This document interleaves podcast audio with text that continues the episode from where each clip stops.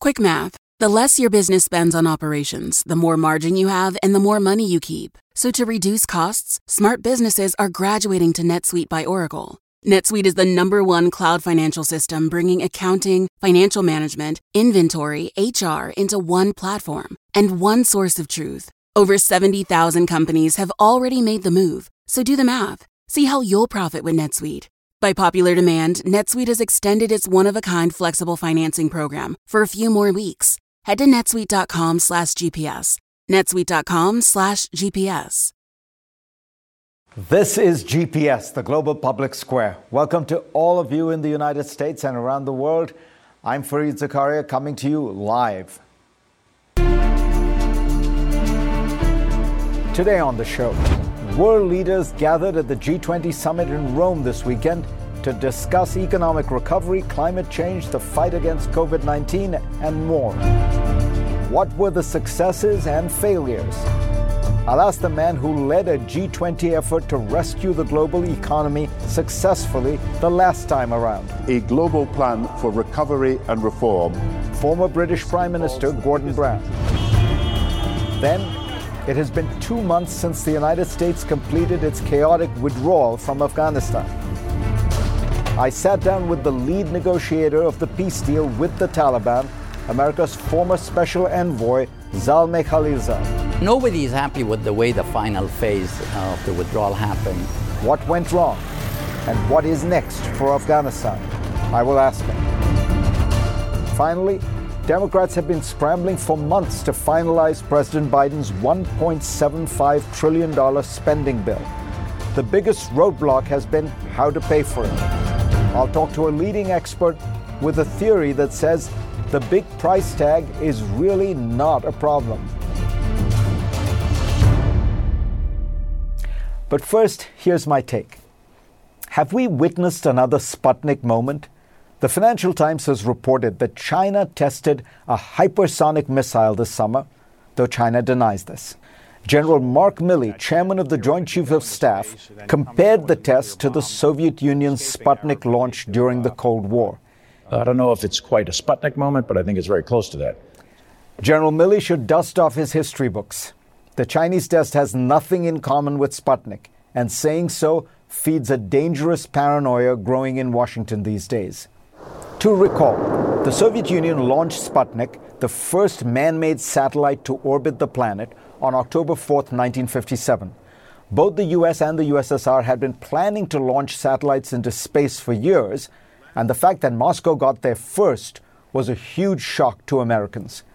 Coming in the wake of multiple powerful Soviet nuclear tests, Sputnik signaled that in the next frontier, space, the Soviets were ahead. Sputnik was a revolution in the space race. Hypersonic missiles, on the other hand, are very old news. A hypersonic missile travels at five times the speed of sound.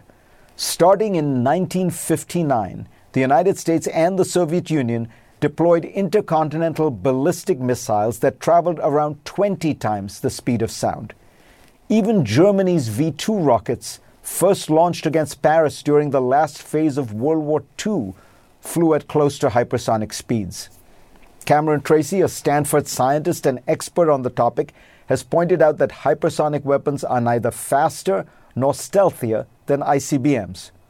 Oh, and by the way, that Chinese missile missed its target by 24 miles. As Fred Kaplan, the author and journalist, notes, it's possible that the test was China's attempt to nullify America's vast missile defense system.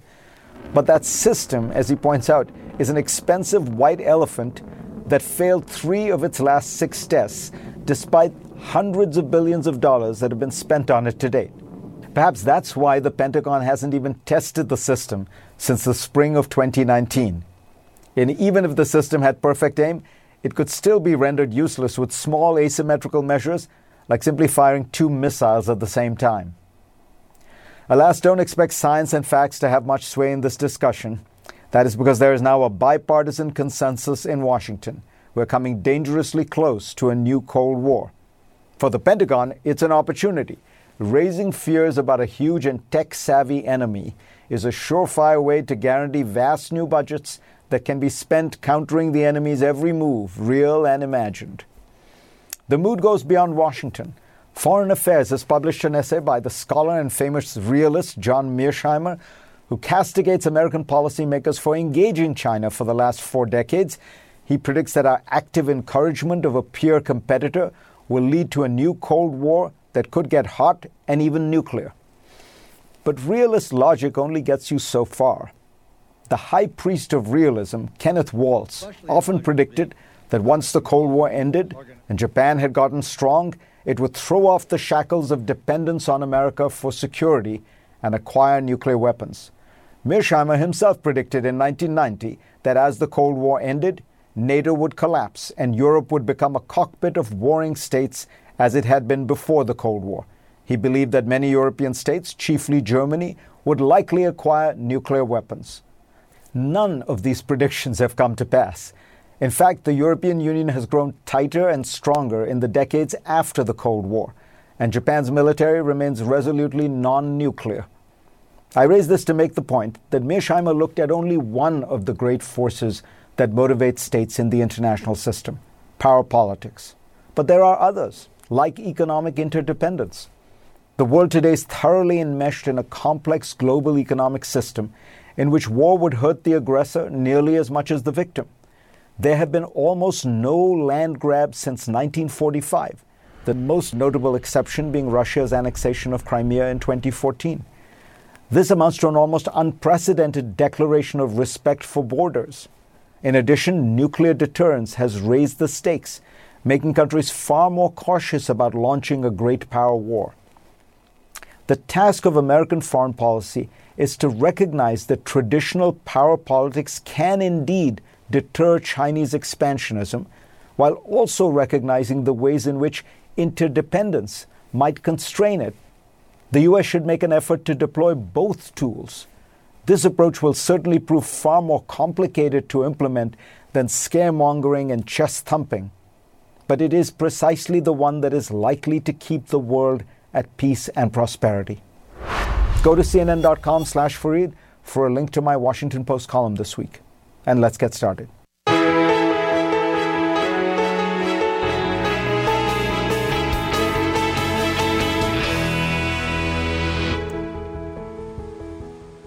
Earlier today, the G20 leaders tossed coins into Rome's Trevi Fountain. Tradition says those who do so will return to Rome. Good for them, but on the actual agenda this weekend were key issues like the global economy and the fight against COVID 19. And today's events are all about climate change before the leaders jet off to the COP26 climate conference in Scotland. Joining me now from Scotland is Gordon Brown. When he was the British Prime Minister in 2009, he hosted a G20 that made great progress in healing the then broken global economy. Gordon, welcome. Hello. You have been uh, uh you have been urging that the, the G20 take active measures to close the, the vaccine gap that you call immoral. 60 to 70% of the developed world is vaccinated, 3 to 5% of Africa is vaccinated. Uh, and yet, no great measures came out of the G20 uh, on this front. Why do you think they're not moving in this direction? As you point out, hundreds of millions of vaccines are actually expiring uh, and will, get, will be used by no one. Yeah, we could lose 100 million vaccines just wasted past their use by date by the end of the year if we don't transfer the vaccines that are unused in the global north to the global south that are desperately in need of them. And what's actually happened at the G20 is they've understood we need to get to 40% vaccination in the poorest countries by December. There are more donations that are being given, but what we actually need is an operational plan, a timetable for delivery, month by month airlifts of vaccines out to the places that need them most. It's a military operation uh, of a scale that hasn't yet been considered that we need. And I hope that as a result of the communique that we'll get later this afternoon, this sense of urgency is recognised and we do something about it because nobody is safe until everybody is safe. We've got to vaccinate the rest of the world if America and the West is going to be safe at the same time. Vladimir Putin says that part of what's going on here is protectionism and vaccine nationalism, uh, or else w- we would have a system of sort of registering and, uh, and, and, and giving a stamp of approval to the Russian vaccines, the Chinese vaccines. Is he right? Uh, he's right about nationalism. I think he's wrong about uh, expecting Russia just to get a clean bill of health until its vaccine's been approved. The, the most important thing is that we realize that we need a joint effort here. Between Canada, America, the European Union, and the United Kingdom, there are more than 200 million, perhaps even 300 million vaccines lying unused. And that's even after taking into account boosters in every country, the young people vaccinated in every country. That is the extent of over ordering. And basically, the G20 has got a monopoly of the supply of vaccines and it's got to release them if the rest of the world is to be vaccinated. We've got international organizations, and they're trying their best, and I applaud them, but they don't have control of the vaccine supply. The G20 countries have got to release these vaccines and release them now. You know, this is probably the biggest public policy failure of our times, because when you hoard vaccines in one part of the world and deny them, therefore, to the rest of the world, it is indeed a moral outrage, but it's something that you could do something about with proper coordination. Let me ask you, uh, Gordon, about the other big issue that, the, that many say is a policy failure on climate. Uh, the Economist calls COP26 the great cop out. Um, Paris has established the targets, but now it seems to me that the great challenge is establishing mechanisms by which countries will meet these targets of getting to lower emissions. Probably that means a carbon uh, price or a carbon tax in the developed world, and it means some green subsidies in the developing world to wean them off coal. Um, how do we get there? Well, there are two policy failures that could happen here. We're going to get agreements on coal, we're going to get agreements on elect- electric cars, we're going to get agreements on forestry. The 2050 2060 net zero net carbon zero target is going to be announced. What we're missing is two things. First, as you say, you've got to ratchet up the commitments of each country during the 2020s. Otherwise, we'll never get to the 1.5 degrees that we want to be at. Equally, you've got to help the developing countries, and this is the same problem, if you like, as vaccination. You've got to give them financial support to enable them to do the mitigation and adaptation. And it's a tragedy that after 11 years, we promised this 100 billion financing to the poorer countries 11 years ago, uh, and we've never reached it. We've got to reach it this week, and I believe there are special measures that could be taken.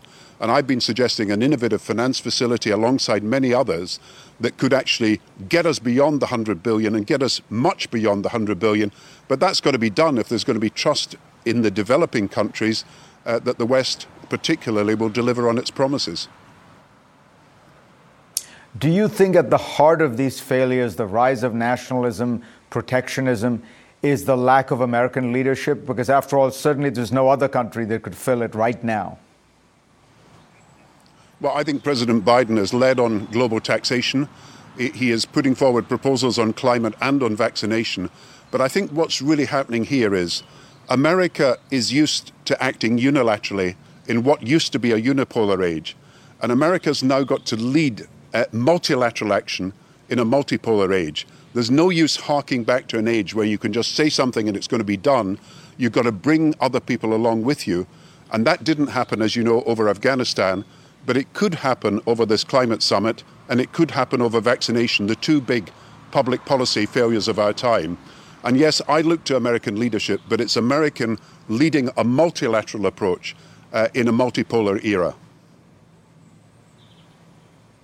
Gordon Brown, thank you for those wise words. Thank you. Next on GPS, the man who worked for both Trump and Biden in negotiating with the Taliban before they took Kabul, Zal Khalilzad. He resigned from his State Department post, and you will hear from him next.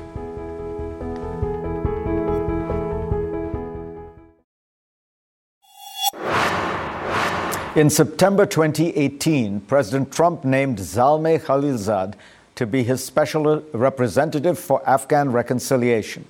President Biden kept him on to continue negotiating with the Taliban. But then in August, the Taliban took Kabul, essentially completing its takeover of Afghanistan.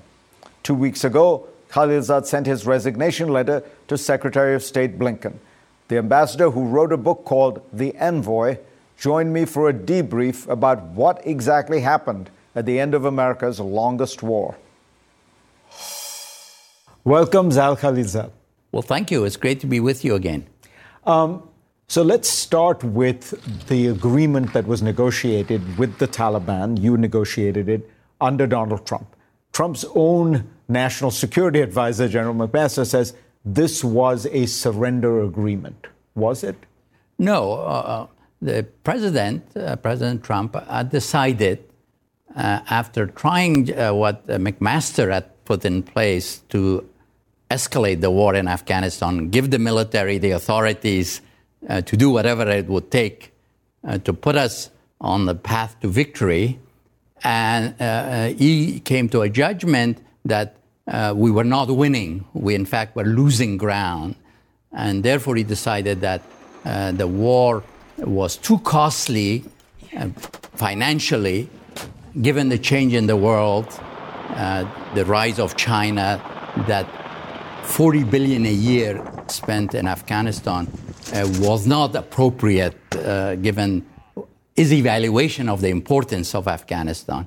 So, therefore, he wanted to withdraw and I was asked uh, whether I could take the lead in negotiating an agreement not only to ensure a peaceful withdrawal of our forces, but also assurances on terrorism from the Talibs, and uh, uh at my uh, uh, urging and Secretary Pompeo's support to see if we could get the Afghans to negotiate with each other as part of an agreement for a new government that will end the Afghan war as well. So this is a very important thing that I think many commentators have said, and Americans, I think, generally do think, which is um, why couldn't we have just stayed on? A number of people have said, look, we only had 2,500 troops in Afghanistan a few, yeah. a few years ago. Things seemed to be fine. No Americans were being ki- were being killed. Right. But you say that situation was not sustainable. Well, it, uh, that situation was a result of the agreement with the Taliban, that they wouldn't attack us uh, as we were withdrawing. And the withdrawal was in phases.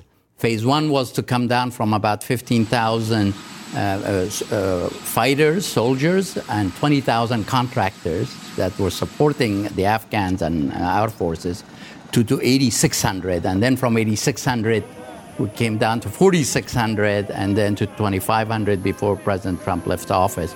So uh, I think that if we had told him we are not withdrawing, we're staying at 2,500, the war between us and the Taliban would have restarted. And then I believe the military would have come and said, in order to be able to protect ourselves, to prevent further Taliban uh, progress on the battlefield, we would need more forces. And it, it's fair to say, in your judgment and looking at the facts on the ground, over the last five years, the Taliban was winning and we were losing. Yeah, over the past seven years, actually, uh, uh, that uh, uh, the Taliban were winning they were making progress. We were losing ground. And this was when we had 15,000 or more. And so the, uh, the question uh, th- that I have for General McMaster and other critics as to uh, after uh, 17, 15, 16 years, billions of dollars. Why was that the case? That we, in fact, were militarily losing ground each year, and that the option was either to escalate if, uh, and maybe try something very different. And some numbers were in order to win, we needed four, 500,000 troops, given the size of Afghanistan and its population, or stay uh, at a smaller number, the war goes on, no victory. Perhaps if the numbers were low, even losing more ground. And the president of the United States, two presidents, not only one, maybe three if you include oh. President Obama, that thought that uh, they were not willing to escalate that much.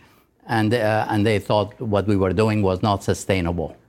There were, there were charges made that even if you had to withdraw, the Biden administration mishandled the withdrawal badly. Do you think that that's a fair criticism? Well, mean, nobody is happy with the way the final phase of the withdrawal happened, uh, with the rush of the population out of fear, because a lot of people, including uh, many in the government, argued that if the Talibs move into Kabul, and there would be a bloodbath, the destruction of Kabul, which had happened in the 90s, could be repeated. So there was fear as the Taliban were coming into Kabul. And then there was the opportunity uh, where a message spread uh, across Afghanistan like wildfire that anyone who can make it to the airport uh, will be taken to the United States. So you had this massive rush of thousands and thousands of people to the airport, and with those scenes, uh, nobody is uh, uh, is of the view that this was very positively done. Of course, in terms of logistics of getting a lot of people out, it was obviously a significant achievement. No other power could do what we did. But if you look at it in its totality, it was obviously uh, very undesirable. Next on GPS, I will ask Ambassador Khalilzad about the complete collapse of the Kabul regime and the takeover by the Taliban. How did this happen so fast? When we come back.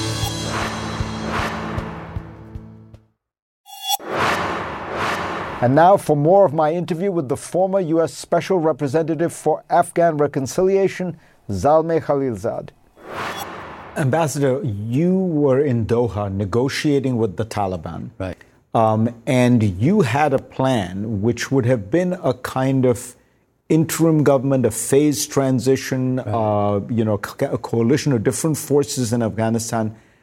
Instead, what we got was the complete collapse of the Kabul regime, the Taliban's total takeover. Right. Why did that happen? Well, I believe that there were two uh, reasons for it. Uh, one was the gap between the two sides. The Afghan side was large. Part of the blame goes to the Taliban. The Afghan government and the Taliban. And the Taliban, and part of the blame goes to the Taliban. On the government side, their grand miscalculation of President Ghani and the elite in Kabul was they thought the United States would never withdraw from Afghanistan. They thought we we're close to China, close to Pakistan, Russia, Iran. Who would want to leave there? So they didn't move uh, when they should have moved. And second, I think that uh, uh, President Ghani miscalculated about uh, the strength of his armed forces.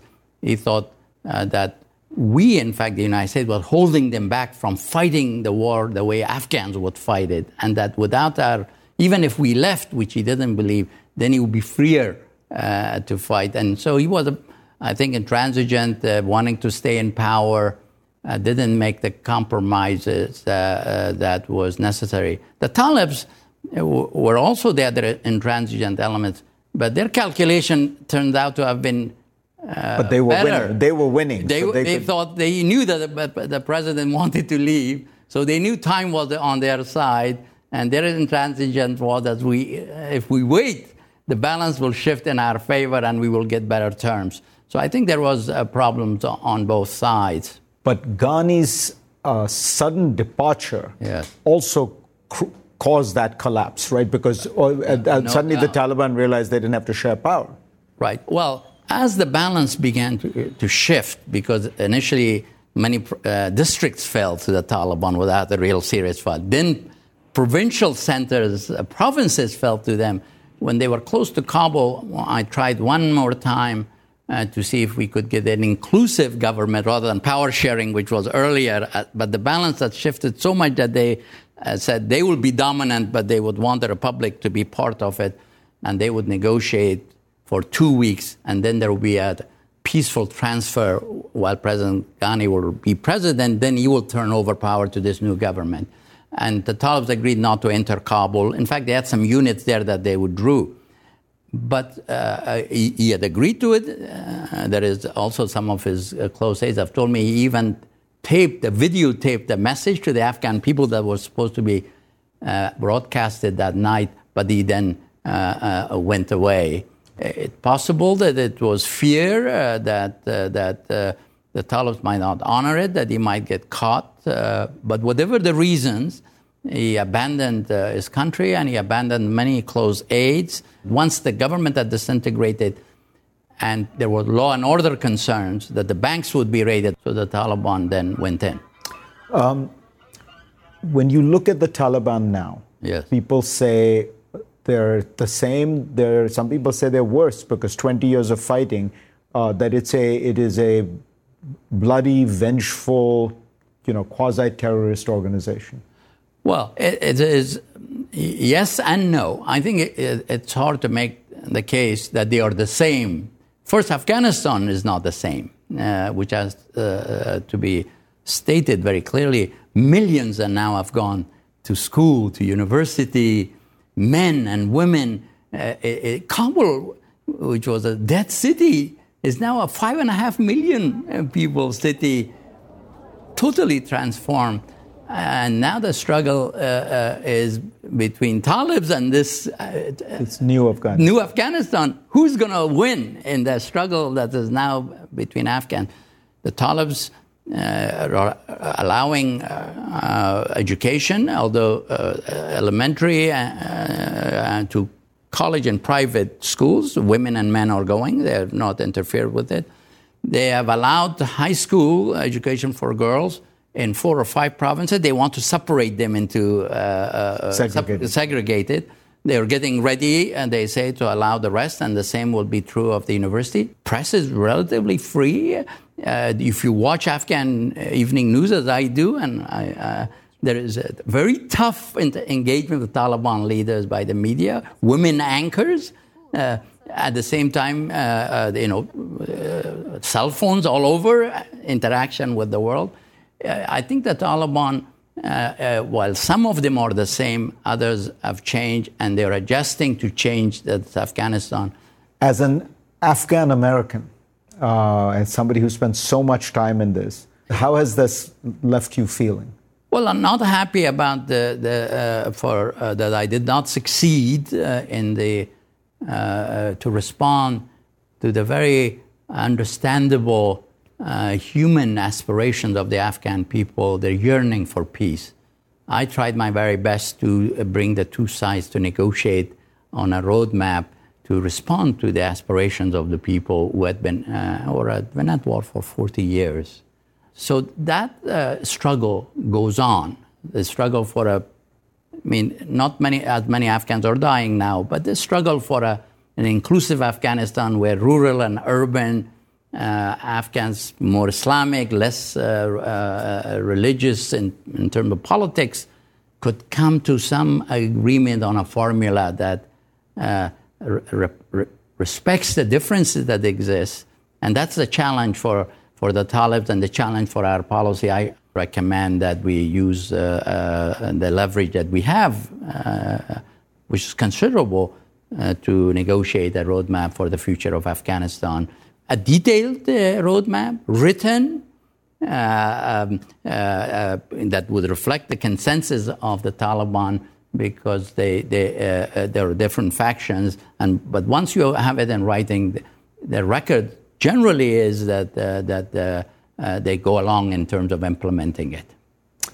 Ambassador Khalilzad, pleasure to have you on. Thank you. It's great to be with you. Next on GPS, much of the press coverage about President Biden's bills focus on the price tags.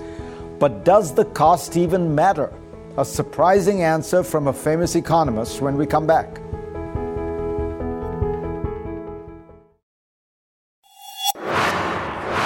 Let's get this done. That's what President Biden said before heading to the G20 in Rome. He wanted Congress to pass his proposed $1.75 trillion climate and social spending bill and $1.2 trillion infrastructure bill. Both have had their price tags halved and they're still hand wringing over how much they cost. But does the cost really matter? Stephanie Kelton is a professor of economics and public policy and the author of The Deficit Myth. Welcome, Stephanie. Um, one of the things that you have talked about in your book and, and uh, is that when we think about this question of are we spending too much? Will this kind of deficit spending cause problems like inflation? You say it's as if the last 30 years of history didn't happen. Tell us what you mean by that. Well, Fareed, for so many years, we have been taught to think about government deficits as something that's inherently irresponsible. Maybe in a time of crisis, like after the financial crisis and the Great Recession or during the COVID pandemic, we make allowances and we say, well, okay, we have to run some deficits because it's a moment of crisis. But in more normal times, we're told that deficits are something that we ought to strive to avoid, that governments ought to balance their budgets, that they should effectively balance like a uh, budget like a household that deficits are dangerous because they do things like driving up interest rates, making our long term debt unsustainable, producing a slower growing economy, putting us at risk of national bankruptcy, and insolvency, turning into Greece, the kind of thing that we saw in 2010 with many countries in Europe struggling with debt. So we've been taught to think of deficits as something that's uh, inherently dangerous and risky. And uh, I think the last 30 years, as you just said, really should cause us to rethink a lot of that. And, and explain what you mean by that. That we, we have been going through, we've been spending, we've run up large deficits. Countries like Japan have run up huge deficits and no inflation. Yeah, Japan's been running large fiscal deficits for the last three decades, and, and you're right, with little inflation to show for it.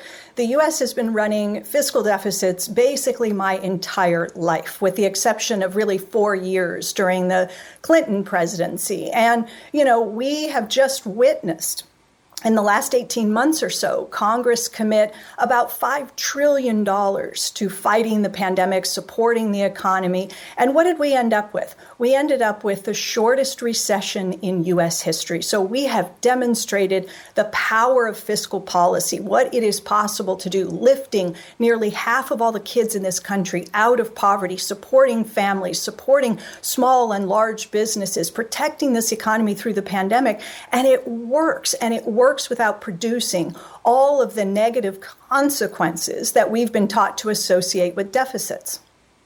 What about the argument that now you are seeing inflation? Larry Summers has argued that, the, that right now, because of the, the, really the COVID relief spending um, that was that was in his view too much, uh, you are seeing inflation. Uh, Summers, I should uh, uh explain, does support a lot of the social spending in the infrastructure bills, but he feels like all of it together is producing inflation, and the numbers do seem to be ticking up, right? Well, look, one of the first things that we teach students in their very first economics course is not to confuse correlation with causation.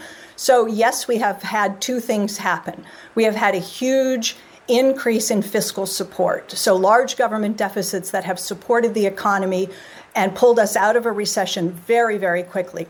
And yes, we have higher than normal inflationary pressures, not just here in the US, Fareed, but of course around the world. And so you could look at these two things and say they're happening alongside one another. Therefore, it must be evidence that the government has pushed too far with fiscal policy, that in fact the spending is creating the extra inflationary pressures we see today. I don't think that's right at all. And if you look at what, let's say, the San Francisco Federal Reserve Bank, they've got a research staff, and some of their researchers, just within the last two weeks, published a study asking this exact question How much of the current inflation we're experiencing can we trace to the $1.9 trillion COVID relief package that was passed in March? In other words, is Larry right? Is Larry Summers right that that is what's been driving a lot of the inflation that we are currently experiencing? What they found uh, is that the answer is unequivocally no, that this year, uh, that spending will add something like 0.3 percentage points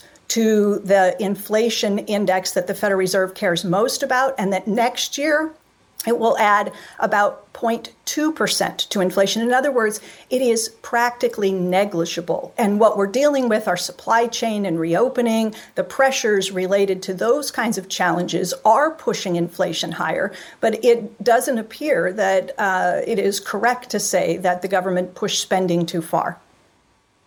Um, and what about the long term issue of entitlement spending, Medicare, Social Security, all going, you know?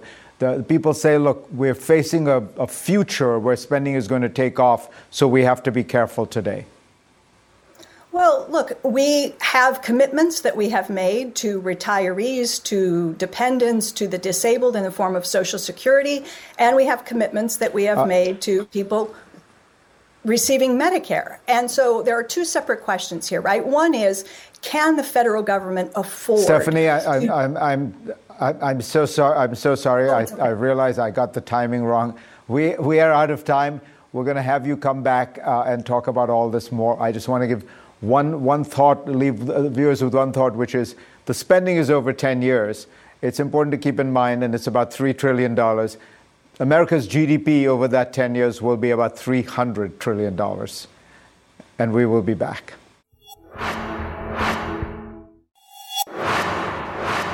And now for the last look. America's hottest new export is not an iPhone or a social media app, it's an idea the big lie. It has found a receptive consumer in President Jair Bolsonaro of Brazil.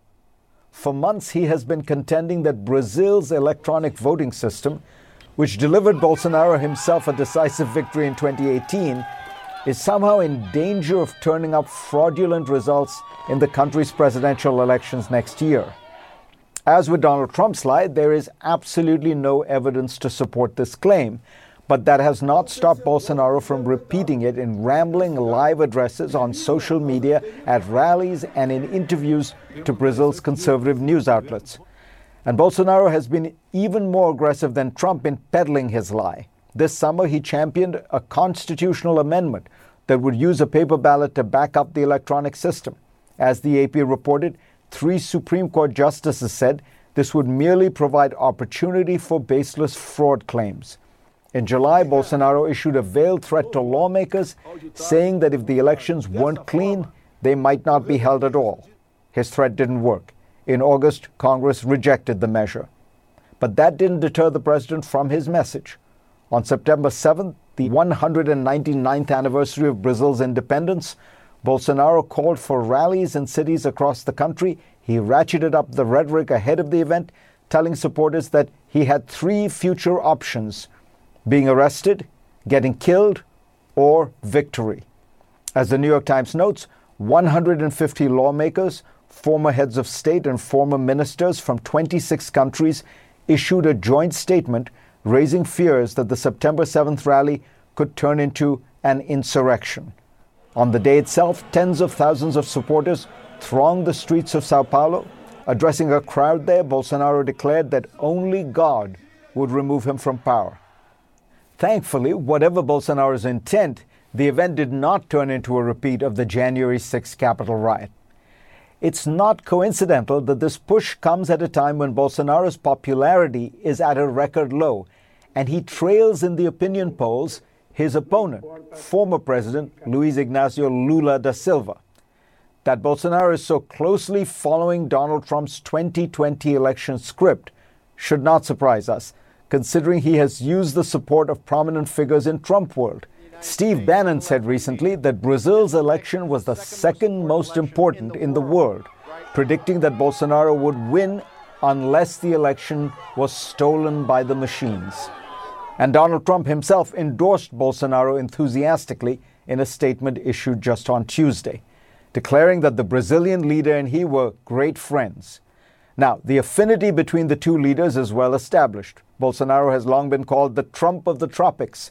But with the big lie, the Brazilian leader is emulating the most dangerous aspect of Donald Trump's presidency and post presidency, eroding trust in the most basic tenet of the democratic system, the one without which it cannot survive free and fair elections. Thanks to all of you for being part of my program this week. I will see you next week.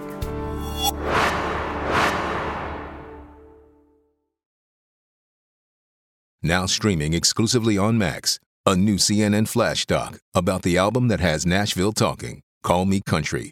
Beyonce and Nashville's Renaissance. Watch it at max.com slash callmecountry. me. Max subscription required.